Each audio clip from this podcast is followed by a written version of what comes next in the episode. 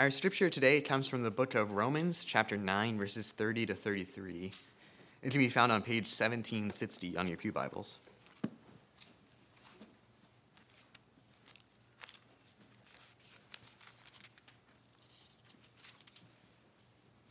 It says, "What then shall we say? That the Gentiles, who did not pursue righteousness, have obtained it, a righteousness that is by faith. But Israel, who pursued a law of righteousness, has not attained it. Why not? Because they pursued it not by faith, but as if it were by works. They stumbled over the stumbling stone, as it is written, 'See, I lay in Zion a stone that causes men to stumble, and a rock that makes them fall. And the one who trusts in him will never be put to shame.'" Amen.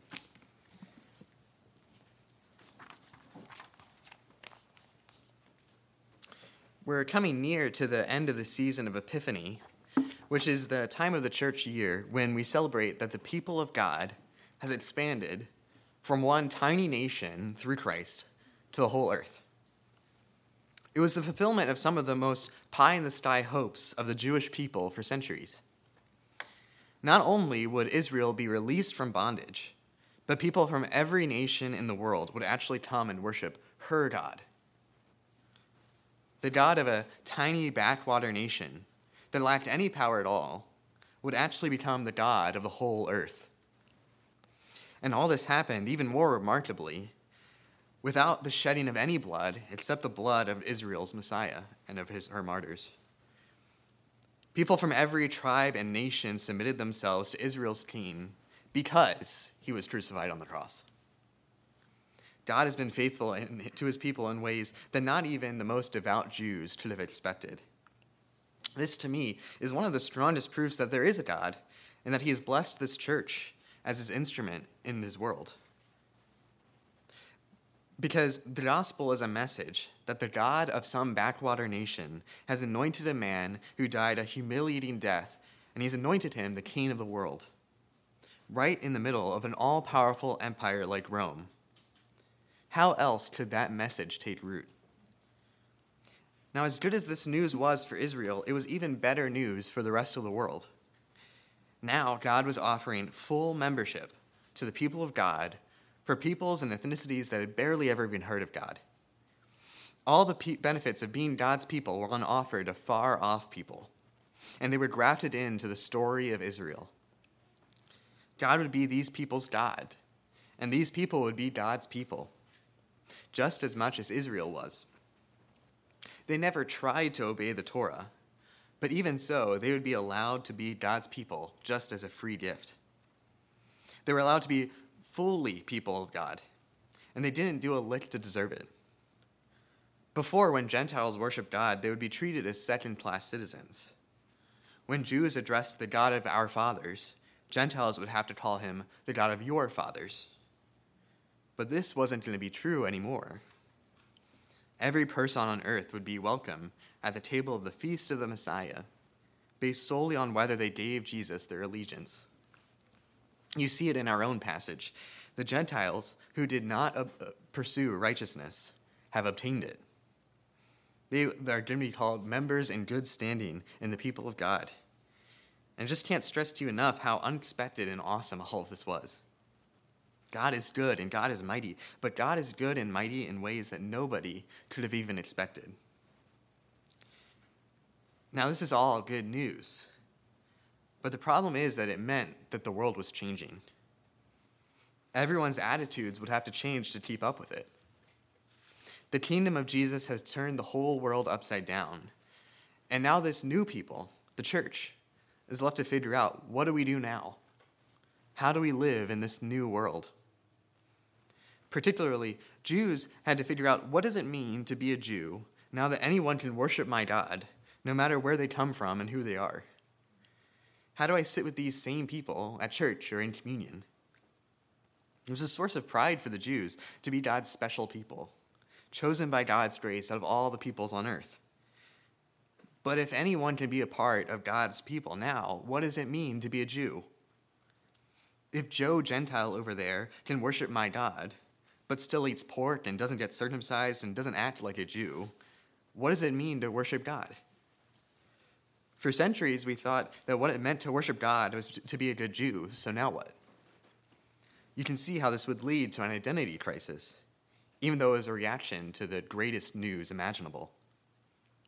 Now, the same thing would have been true for many Gentiles. This letter was addressed to Rome, the seat of one of the greatest empires of all time. Many Romans were proud of their ethnic heritage, and not without good reason. How many cultures could say that they conquered the entire known world? They live under the power, one of the rule of the powerful Caesars, whose armies could crush anyone who dissented. Many of them probably found employment building some of the monuments to Caesar in Rome. But now they're being called to worship the God of Judea, a tiny backwater troublemaking province. It had to have felt weird. They were so they were so used to hailing Caesar as their emperor, but now they had to give their allegiance to a king who was crucified on a Roman cross. They had to imagine a completely different kind of power and different, completely different kind of pride. What does it mean to be a Roman who worships the Jewish Messiah? You can imagine that this would be a huge shock to their system. And now, through all of this, these two people that were each going through their own identity crises had to live together in peace. Jews and Gentiles were about to fight a bloody war in Judea, but God was calling them to represent a new kind of kingdom and a new kind of peace by living together in Rome. You can see why this was a difficult task. And then part of why we can see it is because we live in a really similar situation. This community has radically changed over the last sixty years. There's been a lot of immigration, so that our community reflects an incredible number of different cultures. I grew up in Frederick, Maryland, which is a very cosmopolitan area, but this area is far more diverse than anything I had previously experienced. This is good news, but it's also challenging news. How do you live in a community with tons of people who don't think or talk like you do? Sometimes we paper over that difficulty by simply saying that we value that diversity, but then we don't actually make any effort to hang out with those people. It's much easier to hang out with people who have the same values and talk the same way that you do. But as a church, we're called to ministry for all different kinds of people, if only because we live in an area with all different kinds of people. Now, our area also looks completely different, too. You'd have to go a long way to find some farmland. This area looks nothing like what it did fifty years ago, much less at the Battle of Dranesville. We have another contentious election this year, and the ways that we organize ourselves politically is turning upside down too. Meanwhile, Christianity is no longer the dominant religious force in our culture. People look at you kind of funny if you appeal to the Bible as a reason to act one way and not another. All different kinds of religions are vying for supremacy, whether secularism or Christianity or nationalism or any of the faiths that worship other gods. All of them have different moral visions, different ways of seeing the world, and different hopes for the future. In most cases, you'll get a lot more traction by appealing to nationalism or secularism than you will by appealing to Christianity. Now, we can complain about all this, but it's true, and you can't deny that it's true. Just like in the first century, us Christians need to come to some kind of conclusions about what it means to be a Christian when the world is turned upside down. We need to figure out how to be witnesses for the peace of Christ when all of the world seems justified in fighting. Now, I think this passage gives us one of the most important ways that we can live at peace with other people when the world is turned upside down. Paul gave us a pretty successful model about how he handled that in the first century, considering how successful the church has been. And that same model can be used today. And really, it can be summed up in, in a few words. To be very, very clear about what exactly what we believe at our core. That is the essence of what Paul is doing in this passage. He's making a distinction between righteousness through faith and righteousness by works of the law. Now, we tend to think that this distinction is a wide gulf as Protestants, but it's clear that at the time, the Jews would not have seen that distinction quite as well. If you asked a Torah-following Jew at the time, "Do you have faith in God?" they would say, "Of course," and I express that faith by following the Torah. And the distinction between righteousness by faith and works of the law would have been almost meaningless. You show your faith by being circumcised and staying kosher and celebrating the Sabbath. But now that Gentiles, who don't need to follow the Torah, are part of God's people, that distinction becomes really important. Because now these Jews need to recognize that these Gentiles have faith too, even though when they eat with Jewish Christians, they eat pork and stuff that Jews weren't allowed to eat. Jewish Christians too would need to recognize that they need to have faith in God and not the law itself. Now, this small distinction was absolutely crucial now. It was hugely important that Paul had made clear exactly what the church believes. Now, we are a church that really prioritizes peace. We believe that finding ways to get along with each other, with other people, is absolutely imperative. And it is. God has tasked us with being a witness to the peace of God's kingdom right in the middle of a global empire. Our situation here in D C is strikingly similar to the situation in Rome. Paul figured that if the peace of God's kingdom broke out right in the center of the Roman Empire, then it could spread everywhere. And the same thing is true for us. If peace can break out right in the middle of Washington, D C, if people manage to talk to each other and love each other in a place known for division, then peace can prevail anywhere. Now, when we're working for that, we often have the temptation to think that having really clear, well-defined core beliefs is going to cause fights. It makes sense. If you say you believe in one thing, you're necessarily saying you don't believe other things. People might disagree, and that might lead to fights. The problem is that is actually the opposite of the truth. Our core values and beliefs are going to come out one way or another. And it's better to calmly confront them and discuss them head-on instead of waiting until some urgent conflict comes, comes along and we're all stressed out. Being muddy about your core beliefs inevitably leads to one of two responses, both of which ultimately lead to conf- conflict. Now, there's what might be called the conservative response, where you don't know which beliefs are most important, so what you do is you staunchly defend every one of them as if it were the whole of the gospel, as if Christianity and the whole world would be lost if you didn't defend them. Now, I call it conservative simply because it, it's focused on conserving as much as possible, but also because you're more likely to fall into this trap if you have the temperament of a political conservative. So watch out for it. And I'm using political terms today, not because I want to provoke people or anything, but because we're entering an election year, and there's going to be reason for us to fight among ourselves over politics. Many churches split over it, and they will. But I hope that we can be the kind of church where both Republicans and Democrats can come and, lo- and have the love feast together, to eat together and to love each other, even in twenty twenty-four. So, for instance, in the conservative response, you might get the core beliefs of Christianity mixed up with the beliefs of twentieth century patriotism. And you defend what it used to mean to be an American as if that was the same thing as defending Christianity itself. You might start fights over things like gun control or free market economics or American international order as if the Bible itself were crystal, crystal clear in favor of those things. Because what it means to be a Christian for you has gotten bound up with a lot of other stuff, which may or may not actually be right. Then you have a hard time sharing love feasts with people who disagree with you on secondary things, because you have a hard time believing that they could even be a Christian. Those things you fight for might be important things, but they shouldn't get in the way of eating and partying with Christians that disagree with you on them. That seemed to be the response of many of the Jews in Rome that Paul was talking to. They understood what it meant to follow God to be the same thing as what it meant to be a Jew.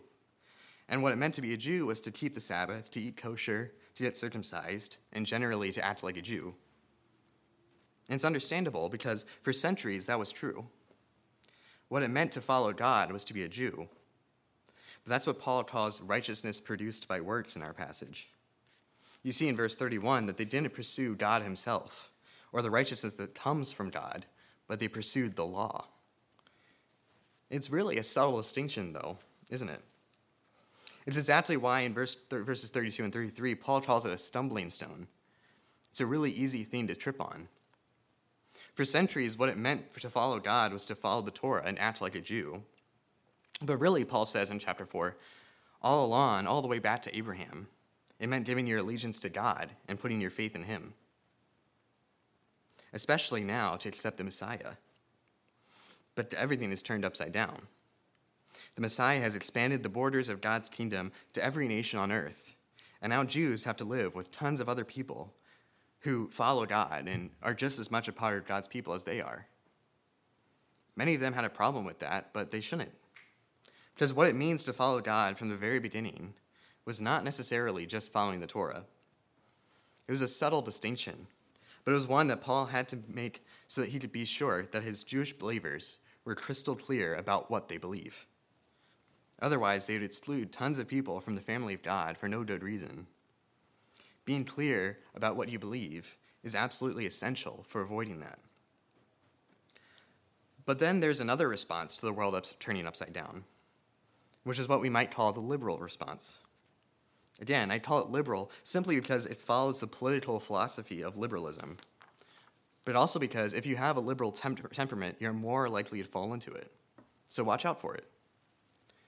Some people have the temptation to defend everything around them to the last breath for fear that they might lose something essential. But other people have the tendency to think that nothing they believe is truly essential. It's much easier to go along to get along and not fight for anything in particular. It's a lot easier for people to live together if they have no strong opinions. Now, the perfect example can be found in John Lennon's Imagine. He says that we would finally have utopia if people gave up their most profound and fundamental beliefs to live life in peace. The problem, which I think younger generations are finding out, is that a life without profound and fundamental beliefs is not worth living. Lenin suggested that it would be good if we had nothing to die for, but if we have nothing to die for, we truly have nothing to live for either. A human being is in desperate need, from the day he or she is born, of meaning for their lives, of something to orient their lives around, of something to worship, which is really the same thing. Even more, for a community to live together and love each other, they need to have something in common. It's really easy to live together if what it means to live together is to live in separate houses a couple doors down and only talk to each other once or twice a year. It's much harder if it means caring for each other, eating together, and worshiping together. You need a higher goal that draws everyone together, and if you give that up, you won't have a community much longer. You have to figure out how to live together as a community, which doesn't have everything in common, but does have the important stuff in common. That's the kind of community we already have, and we're trying to build here at Dranesville. It requires us to be crystal clear about what we believe, and to hold on to those beliefs as tightly as God wants us to. Because we need meaningful beliefs that we cherish, that draw us to something more beautiful and bigger than ourselves. Or else we can't form a coherent community, and we're doomed to live a meaningless life. If we can't form a co- coherent community, we can't have peace with each other. In the book of Romans, Paul also had to deal with a lot of people who had that liberal response. Some Gentiles were so happy that they had the freedom to follow God without following the Torah that they flaunted that freedom in front of their Jewish brothers and sisters. When they ate together, they brought pork and other foods that Jews couldn't eat, almost as if their goal was to provoke their Jewish brothers and sisters to anger. Paul had harsh things to say to these people, too. He said simply, "You are not walking in love. Your goal should be to build one another up, not to flaunt your freedom, and so tear down what was most meaningful. Because if you tear down love and what the community was built around, you won't have a community much longer." I also think that this passage was written just so that Gentiles could see and empathize with exactly how difficult this world being turned upside down was for Jewish Christians. What it meant for them to follow God has totally changed. And they had to deal with some really small and new but important distinctions that nev- they never had to deal with before. These Jewish Christians would not just get used to it overnight. Both groups were being called to bear with one another on these small things. Learning to live together and eat together, even when you don't totally agree. But they were also being called to be clear about the big things. So I pray that we would work together for clarity in our church, and work together to define what's essential, so that the secondary things don't divide our community. And ultimately, I pray that we would walk in love like these Romans were being called to. It's central for us to love one another in the love that Christ has won for us. And we are outposts for God's kingdom of peace, and we should act like it. So let's work together to be clear about these things. We have, are working on a tagline for our church that will show us who, who we really are and what our identity is. And I hope that that goes towards that end. But also, come to Bible study. Come to church and, and listen to, to what we have to say. And let's work together on this. Well, let's have a discussion. Because what it means to be a Christian in our society is changing, just like what it meant to be a Jew in their, in their society was changing. So we have to figure this out together, or we'll never really have peace. Let's go to pray. Let's pray.